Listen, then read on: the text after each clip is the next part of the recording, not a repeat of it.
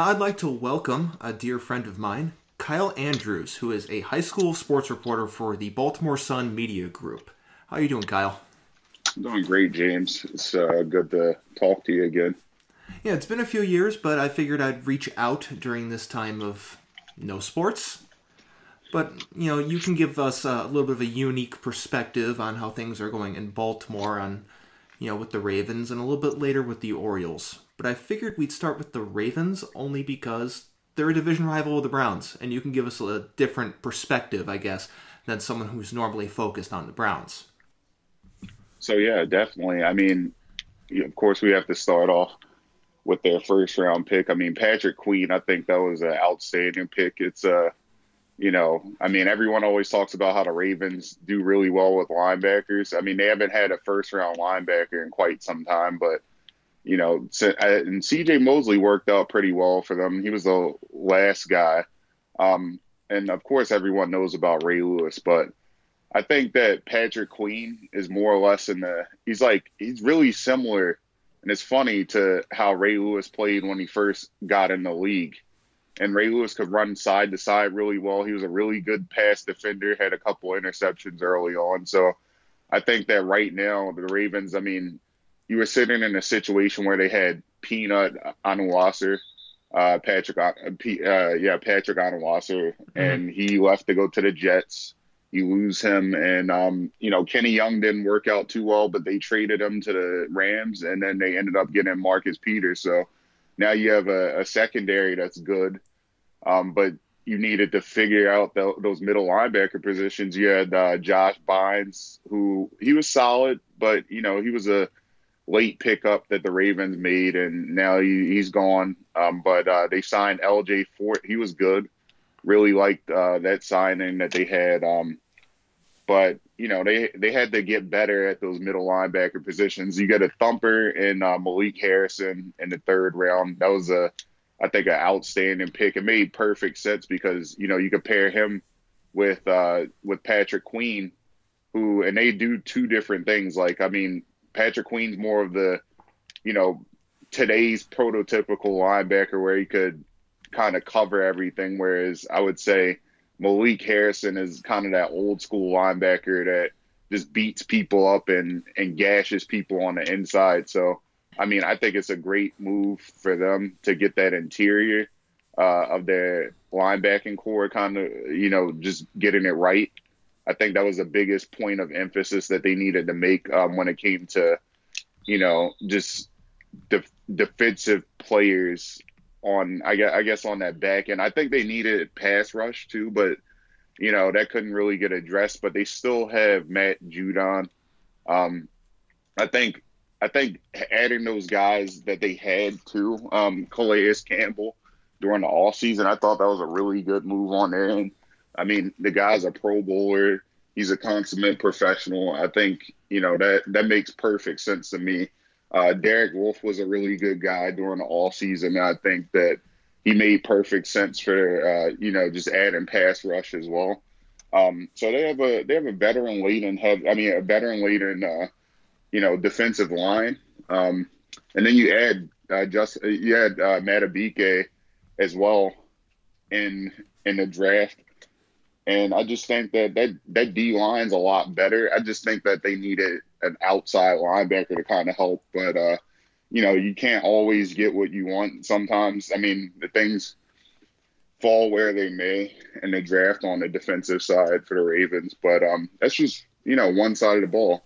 But on the offensive side, I mean, I'm sure a lot of you guys know how great uh, J.K. Dobbins was at Ohio State, and I just think that you know you add Dobbins. At first, I'm like, you know, why would they draft a running back so high? And I understood how great J.K. Dobbins was in college. But then you think about it and you think back to 2008 when the Ravens drafted Ray Rice around the same time. And I would say J.K. Dobbins is a really similar back, but he's a little bit bigger than Ray, Rice was. But, um, you know, if you have a guy that dynamic and you pair him with a Lamar Jackson – and you know you don't have to. He doesn't have to go right into the fire. I mean, you already have Gus Edwards and Mark Ingram and I, and Justice Hill as well. So I think that you know after what they said after um, GM Eric DeCosta kind of told everyone he was like, well, I think we're going to use all four running backs this year. I mean, you're going to keep all of them fresh, and I think that was the biggest issue in the playoffs last year is that one, they just didn't use the running backs enough. I mean, but and then two, if Mark Ingram's banged up, who's going to be that next guy? And I feel like the production kind of drops from Mark Ingram to Gus Edwards, and then you know Justice Hill I think is electric, but he also hasn't really found his way yet. So you add a guy that's a sure thing in J.K. Dobbins. Think that he he's going to be a really good pick for them, I think. Um, and then also, offensive line was a big issue um, coming into the draft just because, as everyone knows, Marshall Yanda, who's a future Hall of Famer, he retired. I mean, that's gigantic for the Ravens. I think that, you know, they could have used him for an extra year, but he made that decision just to, um, you know, hang it hang his cleats up. I mean, he's already a Super Bowl champion, so you can't really blame him.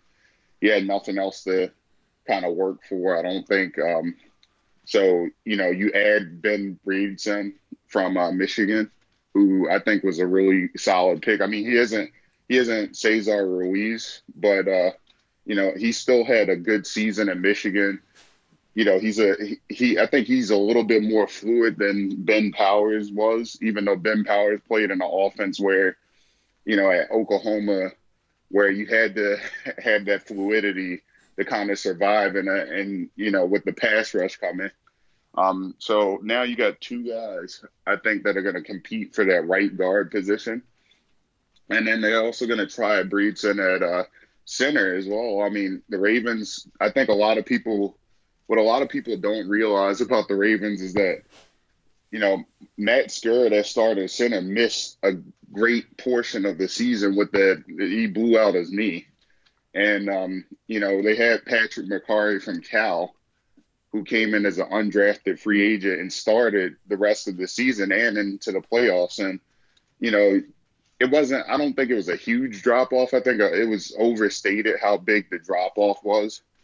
But, I mean, they could improve, and it, it doesn't hurt to have more competition, I think, at, uh, you know, at that at that center position, it doesn't hurt. And then Matt Skura is not going to be back, I don't think, until the middle of the season. So you know, it does with the added roster spots. I mean, it's good to have a, a fourth running back. It's good to have you know maybe a a ninth offensive lineman in that situation because those are positions that get banged up really heavily.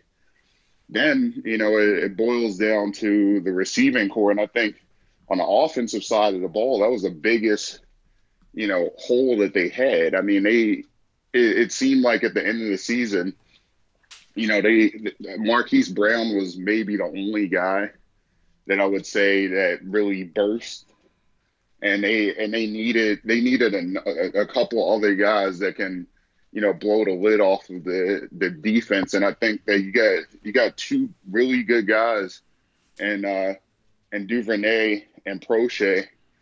And um, you know, both of them, I think that you know they they're really good value picks at where they got picked at. So I mean, you get those guys that are really good route runners, or they have really good hands. And I think that the Ravens didn't have, you know, burners that had great hands or, you know, ran routes really well outside of Marquise Brown. And I think with the, I mean, with Marquise Brown being healthy this season, I think it's going to be a completely different look for the Ravens offense, um, just going down the field. So we'll see what happens. Yeah. So what I liked from the Ravens draft, from just a you know an analyst perspective, let's put it that way, is I like the additions that they made of Patrick Queen. I like that they're able to get Malik Harrison. Those were two guys I wouldn't have mind the Browns taking chances on if the draft fell a certain way, or if they if the Browns wouldn't have took uh, Jacob Phillips one pick before Malik Harrison. You know, only because the Browns need an edge rusher, and Malik Harrison would have done that, but never mind. Um, but you know, Patrick Queen was somebody that if they didn't get one of the top tackles at that tenth spot, if they were to, I know, trade back wouldn't have been the worst idea in the world with Patrick Queen. Um, but looking at Dobbins, Dobbins, I think, will be a very um, dynamic playmaker in that Ravens offense. You know, balancing that between Ingram and Dobbins will be good. You know, kind of throw Edwards in the mix too. But you know, try to take some of the the pressure off of Lamar Jackson to uh, perform at the level that he did last year because Lamar Jackson was fantastic as a you know as a as running and with the, some of his passing game.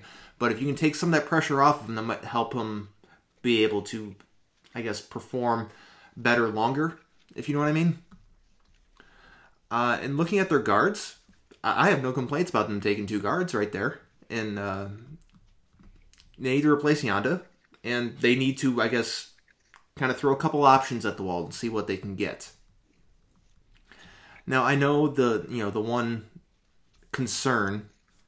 Sometimes it's overblown. Sometimes it's not mentioned enough about Lamar Jackson. It's his, just passing. As as we know, Lamar Jackson can be a productive passer, but there are times when he has some issues. Fair? Oh yeah, I, I, definitely agree. So, I mean, I think I think when he, you know, in the playoff game, we kind of saw him pressing, but I also felt like that was due to play calling.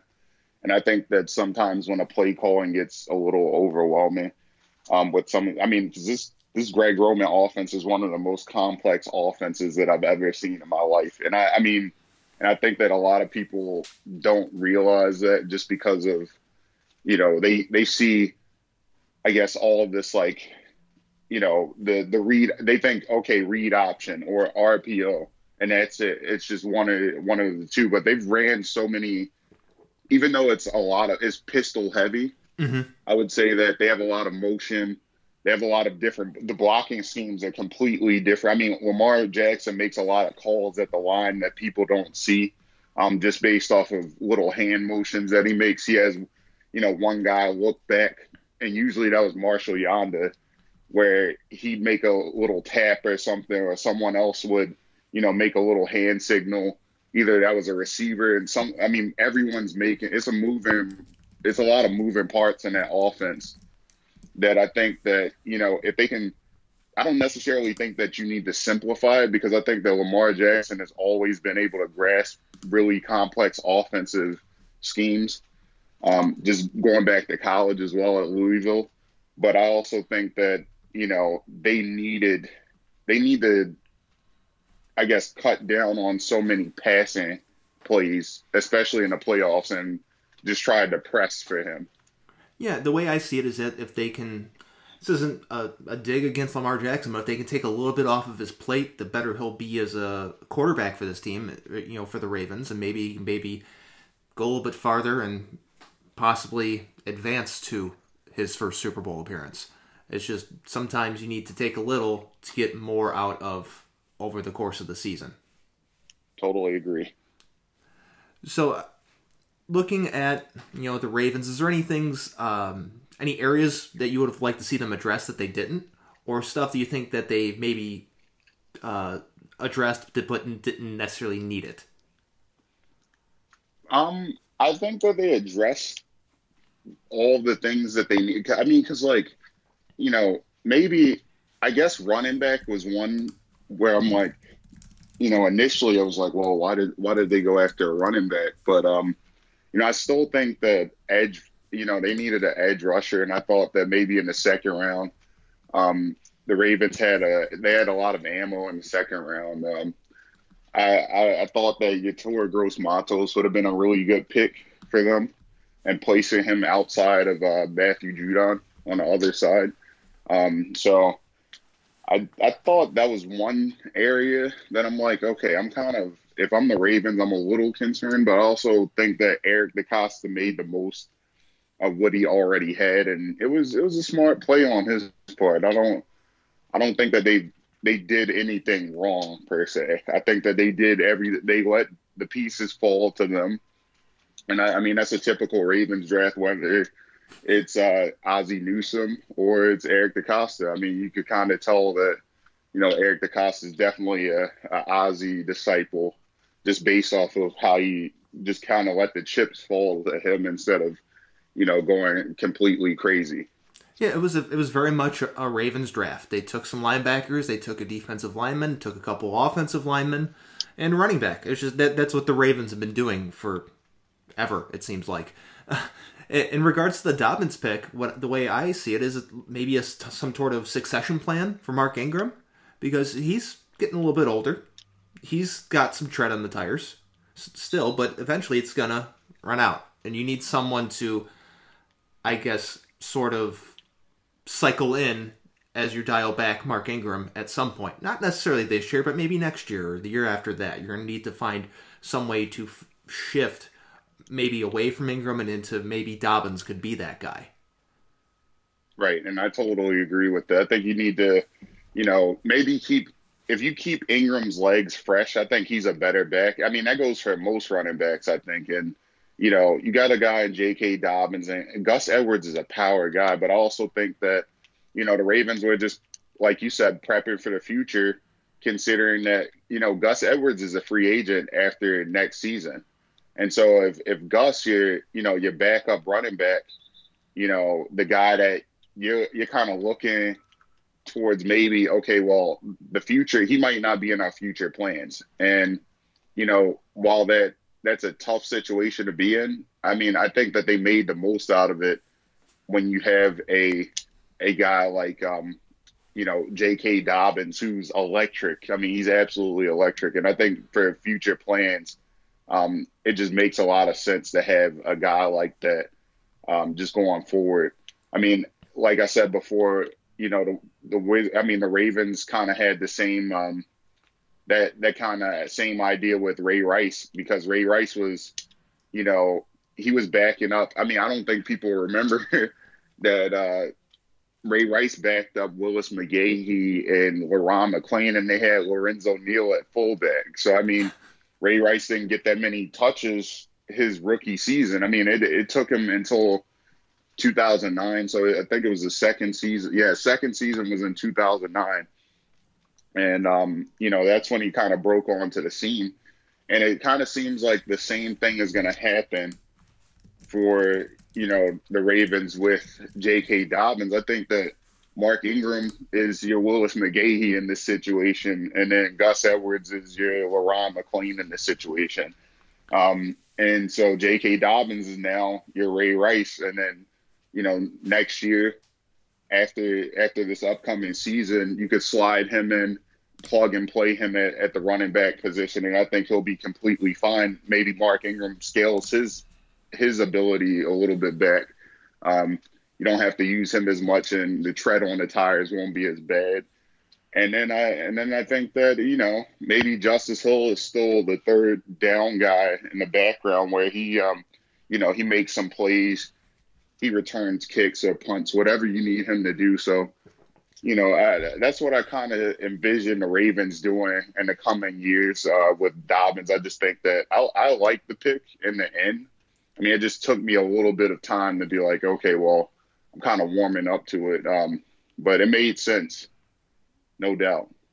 Yeah, I, know it's funny. I'm glad you brought up the the Willis McGahee, Le'Ron McClain um, uh, grouping because you just reminded me of a very old fantasy football story I have. Uh, I remember it was right going into Ray Rice's second year when he finally broke out. There was there's a guy in my in my league who drafted Le'Ron McClain. He's like, I got Le'Ron McClain he looking all like smug and stuff. I'm like, that's cool. He's not the starter.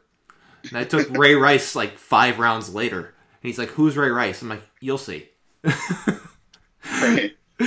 that that was just always one of my favorite, you know, fantasy football draft stories. That guy was just so full of himself about Ron McClain. Then I completely forgot about it till now. Um, oh yeah. S- speaking of teams that do stereotypical drafts year in year out, this is something we talked about beforehand. But the the Steelers a lot of people are down on the Steelers draft, and as you said, they may have had the worst draft out of all the teams in the division, but they pretty much had a Steelers draft when you look at it. So yeah, I mean, I, I think the the biggest thing for me that I'm like I'm kind of kind of confused about was just that you know I thought maybe I mean, once the Eagles picked Jalen Hurts, I thought all you know at that point I was like, well, the Steelers aren't getting a quarterback this season because I, I, you know, I really thought Jalen Hurts was a a Steelers kind of guy. You know, I think him and Mike Tomlin could have vibed pretty well together.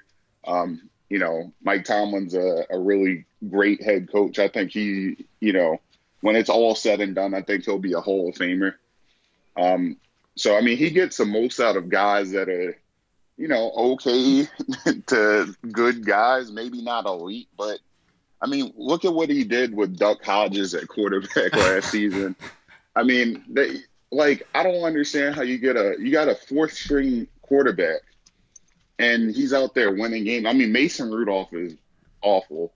And I mean, now Ben Roethlisberger is is banged up, and now you don't have a, another guy to kind of replace Ben eventually.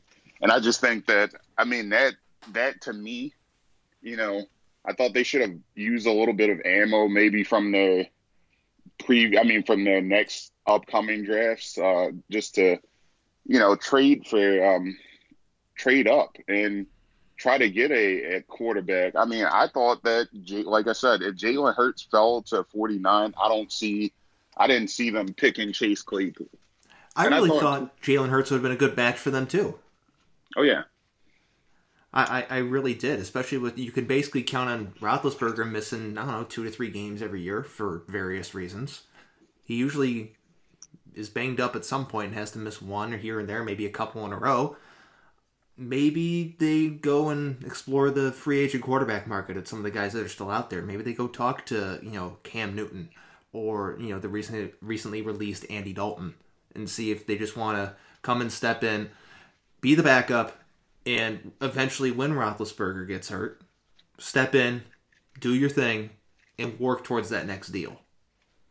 Right, and I that's something that I said. You know what? If if in the end, and I know a lot of quarterbacks are available right now, um, I think that in the end, you need to look at it from this perspective. If you are a Cam Newton, you kind of play.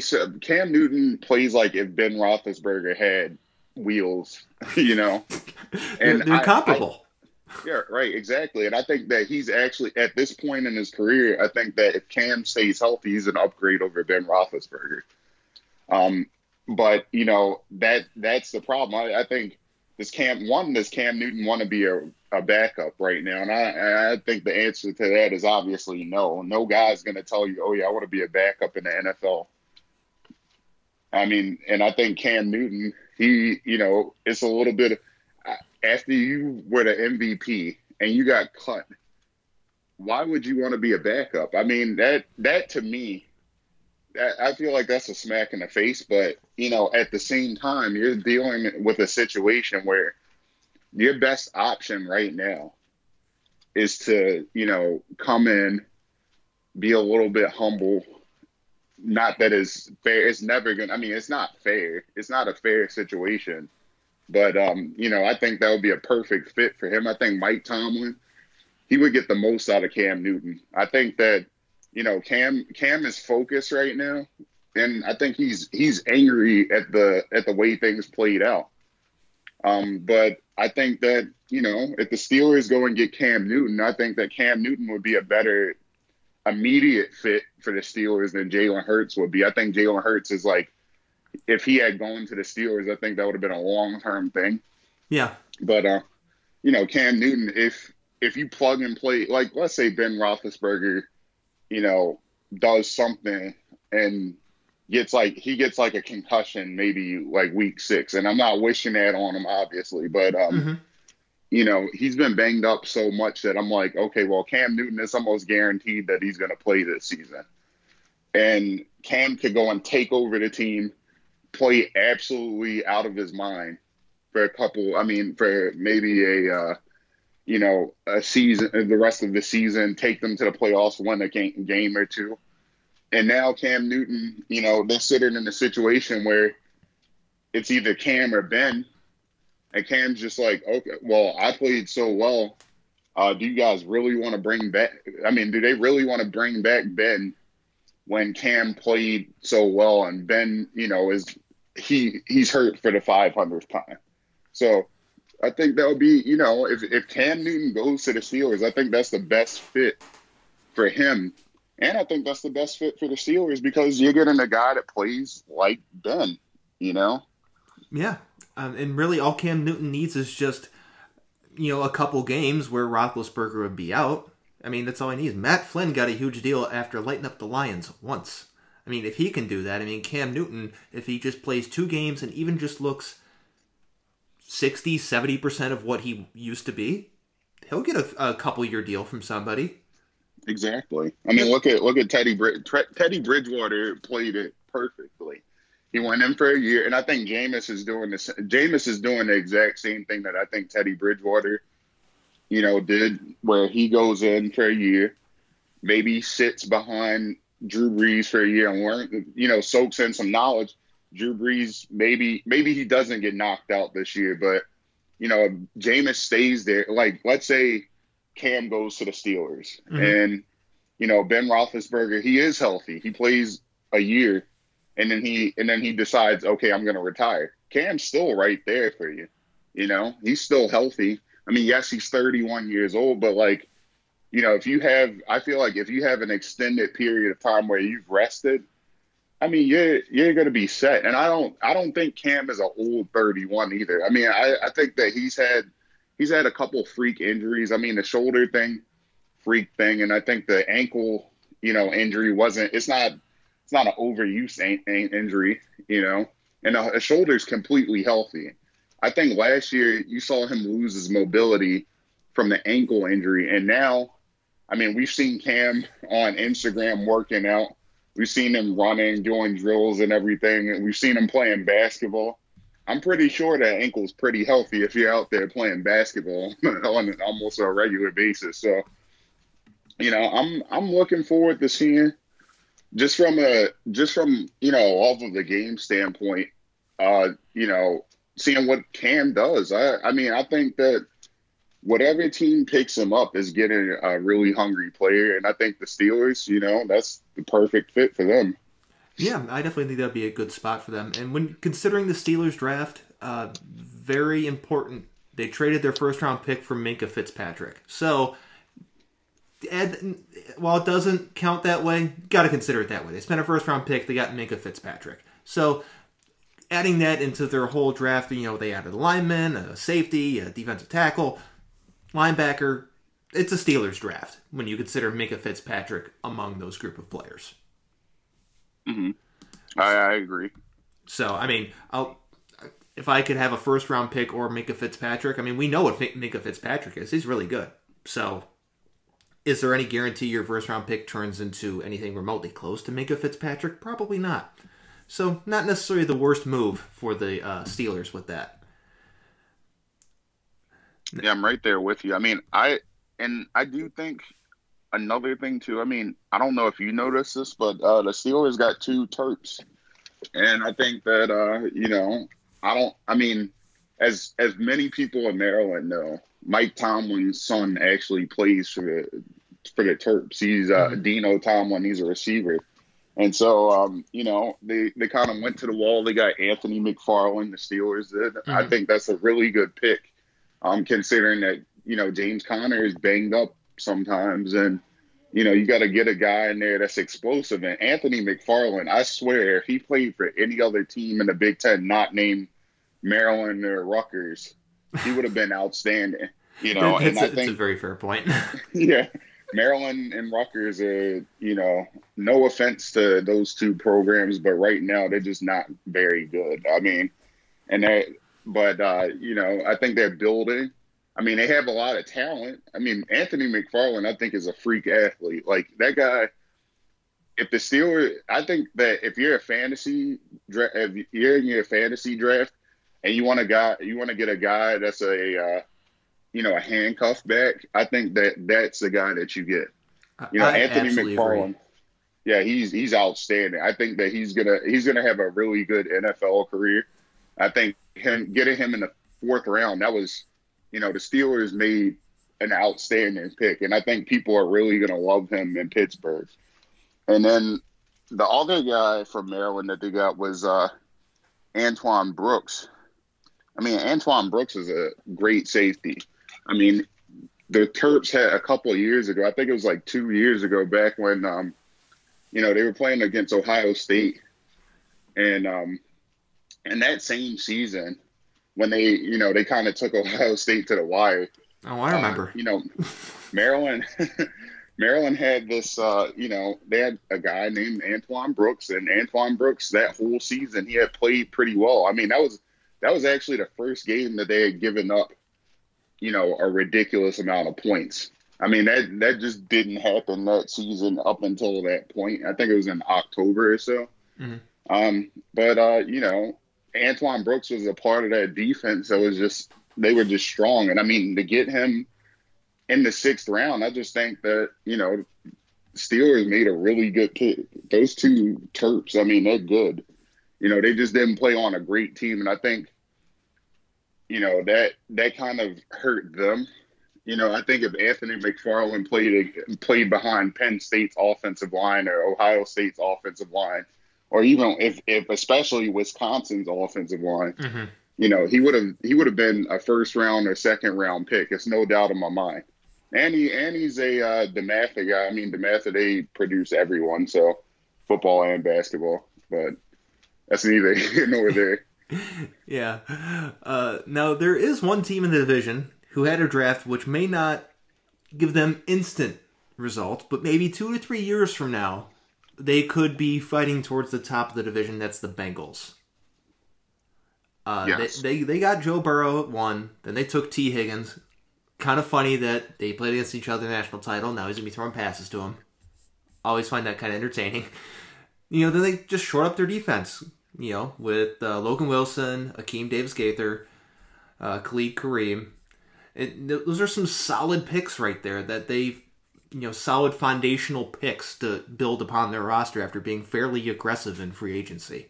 So they might not have a instant turnaround, but I feel that they could be a team that maybe next year gets that first step towards okay, we were we were competitive in these games, you know, one score losses. Then next year is then they take, take that step to they're on the right side of the one score game. You know what I mean? Right. And I think that you know they have that offense looks super explosive in my my honest estimation. I mean, if they if John Ross and you know AJ Green can stay healthy, I mean, you add Tee Higgins, who ironically enough got compared to AJ Green. So imagine having not one AJ Green, but you have two eight potentially two AJ Greens. That's Tyler scary. Boyd. Yeah, exactly. I mean, how are you going to defend that? And I mean, Tyler Boyd's a very good receiver. I think that he he doesn't get enough credit for how talented he is.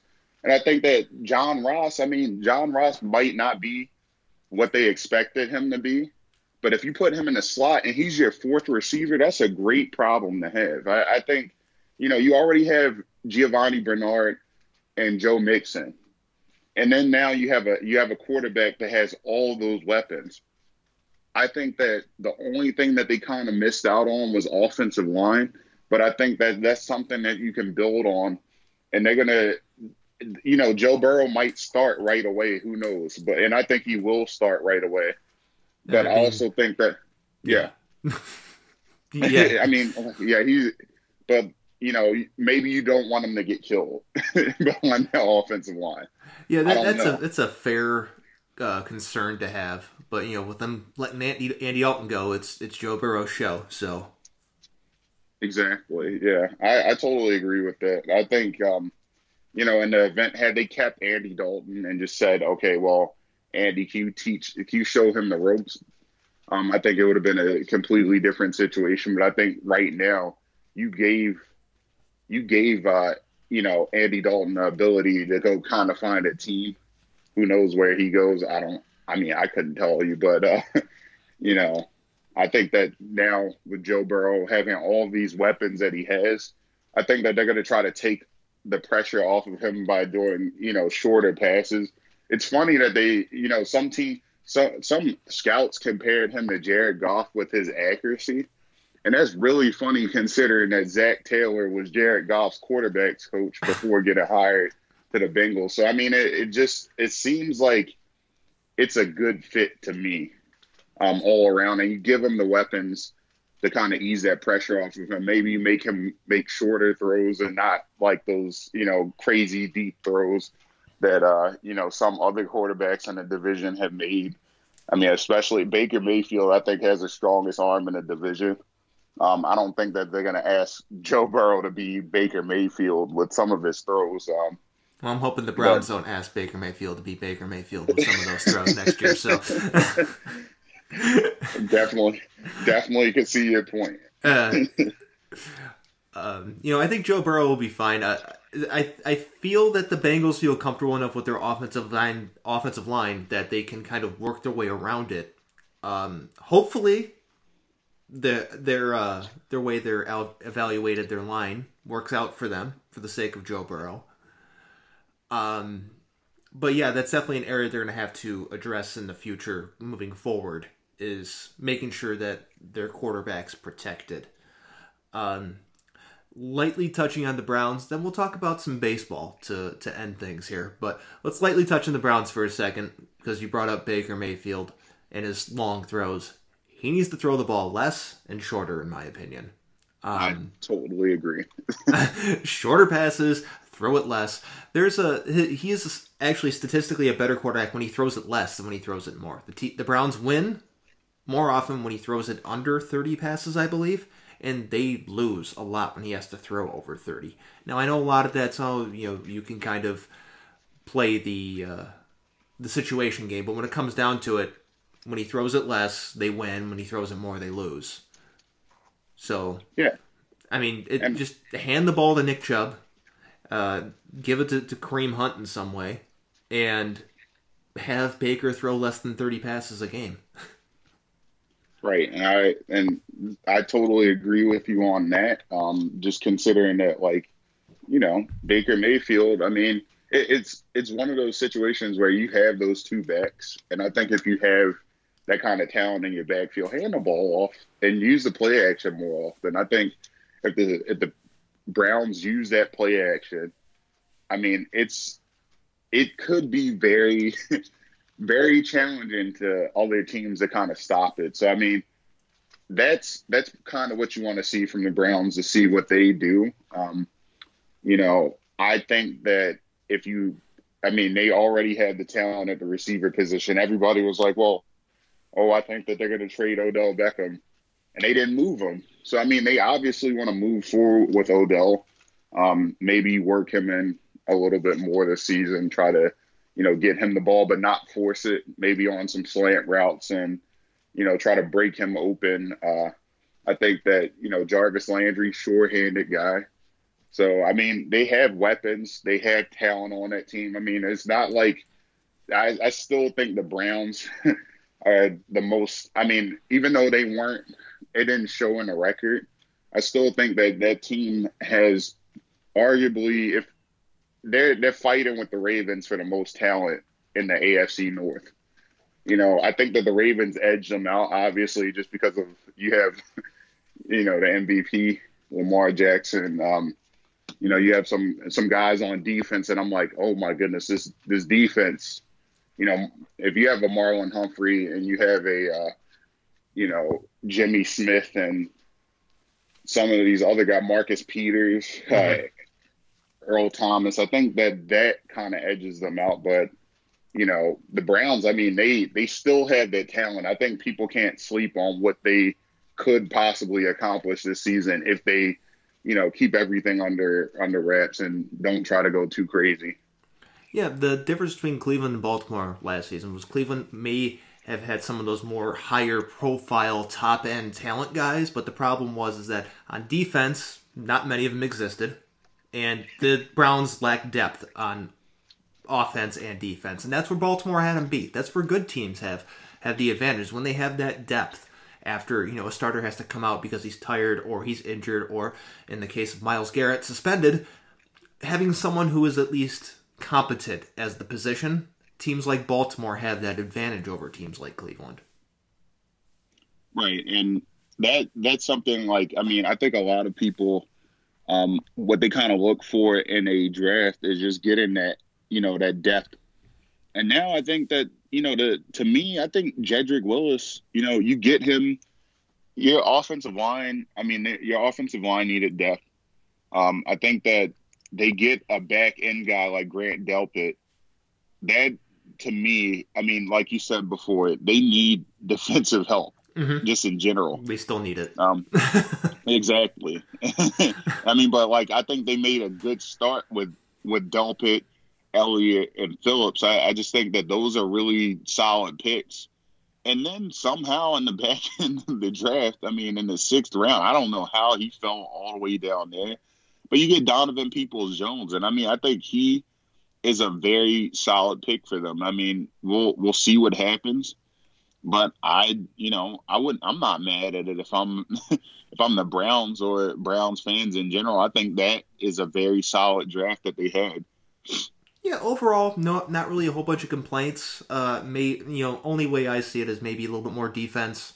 Uh, maybe uh, they took instead of Phillips from LSU, they maybe would have took Malik Harrison as an outside guy because the Browns lack outside edge rushing outside of Garrett and Vernon but not really a, a whole lot of complaints. It's just more nitpicking than anything, really, and not really uh, something to focus on a whole lot. Uh, with Peoples Jones, though, I will say the one the there were a couple knocks on him, which is why I could see why he slid, and that's uh, he had a hard time gaining separation in college, and he never had a hundred yard receiving game either. So there's a concern there, but I think he could be a, a start off as a return man for Cleveland and see what he turns into and develops as uh, the years go by. Right, and I could I could totally see that as well. Um, I think that you know you you let him kind of work his way. Um, we'll see what, like I said before, we'll see what happens with Odell Beckham Jr. Um, going forward. Uh, and then if if he can kind of fight his way in, Peoples Jones, that is, um, I think that you know you can give him an increased role on the team. Yeah, uh, like I said earlier, we're going to finish off with some baseball. You are an Orioles guy. Um, what what's the kind of what was the feeling for the team coming into this season? I, I know they're kind of in that rebuild type of area. Um, you know, when they do come back, they will be without uh, Trey Mancini, so that definitely hurts them in that regard. So, what was the expectations before? Then maybe how have they changed now? So, I mean, I think everyone in the, in, in Baltimore kind of expected the Orioles to even. I mean, it was a possibility that he took a step back from how bad they were last year. Um, you know, and that's that's really saying something. I mean, they you know, especially with Trey, with Trey Mancini out, I just think that that team would have been. I hate to say it, but they would have been doomed. I mean, and like you, like everyone always. Uh, I mean, everyone's saying, you know, of course we want to, we want the Orioles to to make a resurgence, but I just don't think it would have been the time for that right now, just based off of the fact that you know they just don't have the talent on the team. They don't have the pitching talent, which I think is coming. I mean, I think that a lot of, I mean, you have to look at guys in the minors like DL Hall and Grayson Rodriguez and uh, Michael Baumann and Dean Kremer. I mean, those those guys are coming, and I think Dean Kremer's coming earlier than what people expect. Um, you know, I thought if the season had happened, or is, I mean, when it happens, I think that Dean Kremer is going to be a guy that's a starter that um you know they could kind of lean on down the line. I think the the guy you know he could he could punch it up to 96, 97, right-handed guy. Um, he's really talented. I, I like his game. Uh, you know he has good stuff, and I think that's something that the Orioles have lacked for a really long time. Um, same thing with Grayson Rodriguez, another guy that's a you know he was a first round pick. He's super talented. Um, and I think that he's going to be a really great pitcher for down the line for the Orioles. But I think, you know, when you have when you have those guys waiting in the wings in the minors, I think that a lot, uh, you know, you give it you give it a little bit of time, um, just for them to come up. Uh, so I think in about two years, two three years, the Orioles should be a a lot better of a team. and I think that it's a long term plan for them. You know, the the they don't have a lot of hitting prospects right now, um, except for of course everyone knows about Adley Rutschman. I'm a huge fan Adley of his. Rush- oh yeah, he he's he's extremely talented. I think that he is. I mean, if the Orioles get it right, I mean, he's the next Buster Posey. But they also said, uh, you know, um, Matt Wieters with Mauer with power. So we'll see Mauer where that with goes. power. I like that. Yeah, and uh, yeah, I mean, we'll we'll see. I I think that you know they they need those position prospects. I mean, they had when the Orioles were really good. What did they have? They had the middle, you know, shored up. Mm-hmm. They had J.J. Hardy and they had Jonathan Schoop, but then they also had Manny Machado on the third, uh, playing third base, and they had Chris Davis playing very well at first base.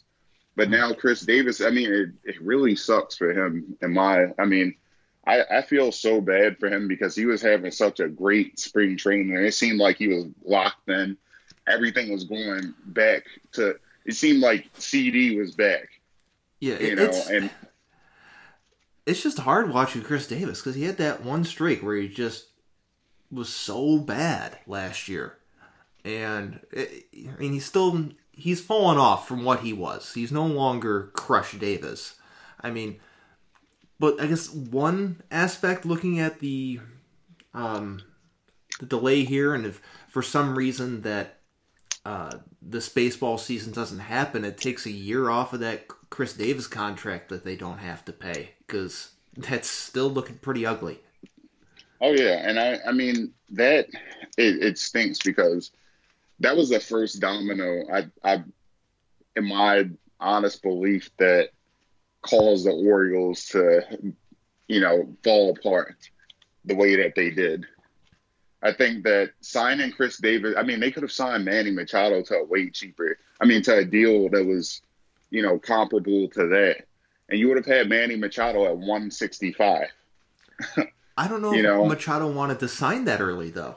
I think he was the I, guy that wanted to test free agency first, wasn't he? So they it, it's weird. They didn't offer Manny that much money to first go around. I think it was something in a hundred million to hundred thirty million dollar range, and it was like, you know, after Manny had those knee injuries, I think that he his his market value kind of diminished initially.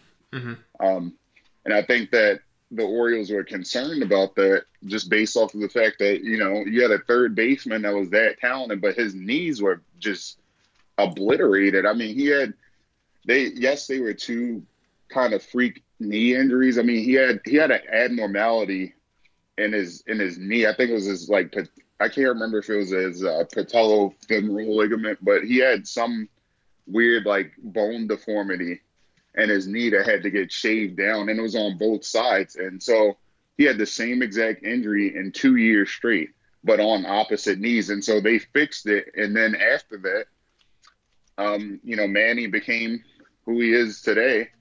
And I mean, he was already great before that, but then now he doesn't even have to worry about the injury bug. So, I mean, I think at that point in 2015, after he had gotten injured, um, they that scared them off a little bit, and they knew that Chris Davis was a proven commodity. Mm-hmm. You know, he bounced back after having a rough 2014 season when they uh, he got suspended for Adderall mm-hmm. uh, use, and um, after that, you know, 2015 he came back and he just absolutely obliterated the ball like he did in 2013 when he was fighting for the MVP spot. Yeah. So you know, they they went with the first baseman. I, I don't think that was a great move considering that first base isn't a premium position. And that's coming from somebody that played first base my whole entire life and, and, and like in baseball as a kid. And I love, you know, if, if you can get a really good first baseman, like, you know, if you could get a Frank Thomas, by all means, go ahead and do it. But if you're getting a Chris Davis who, you know, is really streaky as a hitter, um, I just don't think that was a great move for them. And, you know, maybe they could have signed Manny a little bit earlier, or maybe they could have signed and kept Jonathan Schoop. And you would have had those two guys up the middle. Mm-hmm. Manny would have still been playing shortstop for the Orioles. Um, but now, you know, They have Jose Iglesias at shortstop, and we don't even know if he'll get to play this season. Um, even though he he's he's so I mean he's new to the team. It just you know this is a, not an he's ideal. a rather light hitter, so right. so I mean that's that's a far cry from Manny Machado. So it, it just I you know I I don't know what's going to happen with this year. I think if if they do end up playing, you know Ryan Mountcastle, I think is going to be the guy that's in Trey Mancini's left field spot. Mm-hmm. Um, he, he's another another really great hitting prospect, but not. I wouldn't say he's he's not that great of a fielder. That's that's his issue, and I think it's it's kind of it's funny because it's similar. you know, he's honestly a really similar player to Trey Mancini. Mm-hmm. Um, I think that Trey had had an. I mean, when he first came up, he was a first baseman, and you know Ryan Mountcastle played. He, it's funny he he came up as a shortstop. Then they moved him to third base, and they were like, "Okay, your arm's a little bit too weak to play third, so we're gonna move you to left field." Then they were like, "Okay, well." We don't really like your arm out there, so we're going to move you to first. And then now they're talking about possibly making him a second baseman, but then they want to move him back out the left field. Oh, and geez, they, they they're like, "You're really find a- a spot for him. right. and they're like, well, maybe you're a DH. And so he's kind of like, it's like he's he's really similar to Trey Mancini. I think Trey Mancini also worked on his ability in out in the outfield. Like he's a serviceable outfielder now. Mhm. He wasn't when he first when he first came onto the scene. Um, you know, he was just exclusively used as a DH in 2016 when he first got called up. Um, then they were like, okay, well, we're gonna try to place you at first. I mean, his numbers at first as a hitter also a lot better. Um, were a lot better at the time. Now he's like exclusively an outfielder unless Chris Davis is somewhere else. But um, you know, I, I think that you know Ryan Mountcastle. I think that if he gets his ability, I mean, if he gets his chance to to hit, I mean, people are gonna see, they're gonna feel, you know, his wrath as a as a hitter. I mean, he he's an outstanding hitter. I think he is probably the best hitting prospect that the Orioles had, ironically enough, since Trey Mancini. Um, so, you know, he I think they're really comparable players, except that you know Trey's a little bit better of a defender. Yeah. Um, it, if there is no baseball this year, I guess it won't. From a payroll standpoint, it won't have as much of an impact on the Orioles as it would as other teams. Um, only because they are so low on the payroll scale currently. um, they're one of the bottom teams here, but they don't have a lot of long-term commitments outside of Chris Davis and Alex Cobb. Um, so I, I think that I think they'll be fine for if there is a an impact cash flow wise. They won't have to scramble unlike um, certain other teams, most uh, notably the uh, the Indians, who will have to make some very tough decisions in regards to players like Francisco Lindor, where no one was quite sure on his future in Cleveland, and if there's not a season or if they have season and fans aren't allowed to games, it's going to have a big time impact uh, cash flow wise. Right. And I, I think that, you know, this is going to be a, a tough season for players and, uh, you know, management like together. I mean, we also saw the fact that they're cutting 40 minor league baseball teams. I mean, that, that really stinks. I, I mean, because I, you know, I, I usually, the Orioles have a minor league team in Frederick, Maryland, which is about 45 minutes west of uh, Baltimore. Um, and uh, you know, Fred, the Frederick Keys, they bring a lot of revenue to that area. You're losing, you know, not only are you losing a, you know, a lot of my MLB games, but you're losing a whole minor league team. Mhm. Um, and then you're also you have a you have now you also have an issue where the draft is getting shrunk. And I mean the draft is only supposed to be about 10 I mean it's only 10 rounds you know so that possibly only 10 rounds maybe 5 rounds we don't even know yet. And I mean that that's the biggest issue that I think is coming down the pipe is that you're consolidating the amount of minor league teams. And I mean that that's going to hurt down the line. I think that the talent pool you effectively shrunk shrunk in the talent pool, and I mean that that's just not good for the game. I, I don't I don't agree with that at all. The way Rob Manfred went about it. Um, and it, it's a, I think it's just, you know, it's ugly for the game in general. Yeah, talent pool wise, it's not going to be easy. Development wise, it's not going to be pretty either because there are going to be guys that are where this may have been a very uh, productive year development wise for them, or guys who are you know bounce back candidates who are just going to completely miss out on uh, that chance to establish themselves, and you know maybe they have their careers ended prematurely because of this. Uh, what's happening now? Not just the the minor league thing, but with the if baseball just doesn't happen. So hopefully baseball returns even in some form, uh, even if they have to do that weird uh, Texas, Arizona, Florida plan. Uh, but I would love to see baseball return, but that's just me. I'm sure you would like to see it return as well. I'm right there with you. Anything to get our sports fix. Absolutely. Well, it's been great having you on here today. Uh, definitely going to have you back on the future. If baseball returns, definitely going to have you back for Orioles. And when the football season comes back, we'll definitely talk, uh, you know, Browns, Ravens, and stuff like that. I'd love to. That would be great.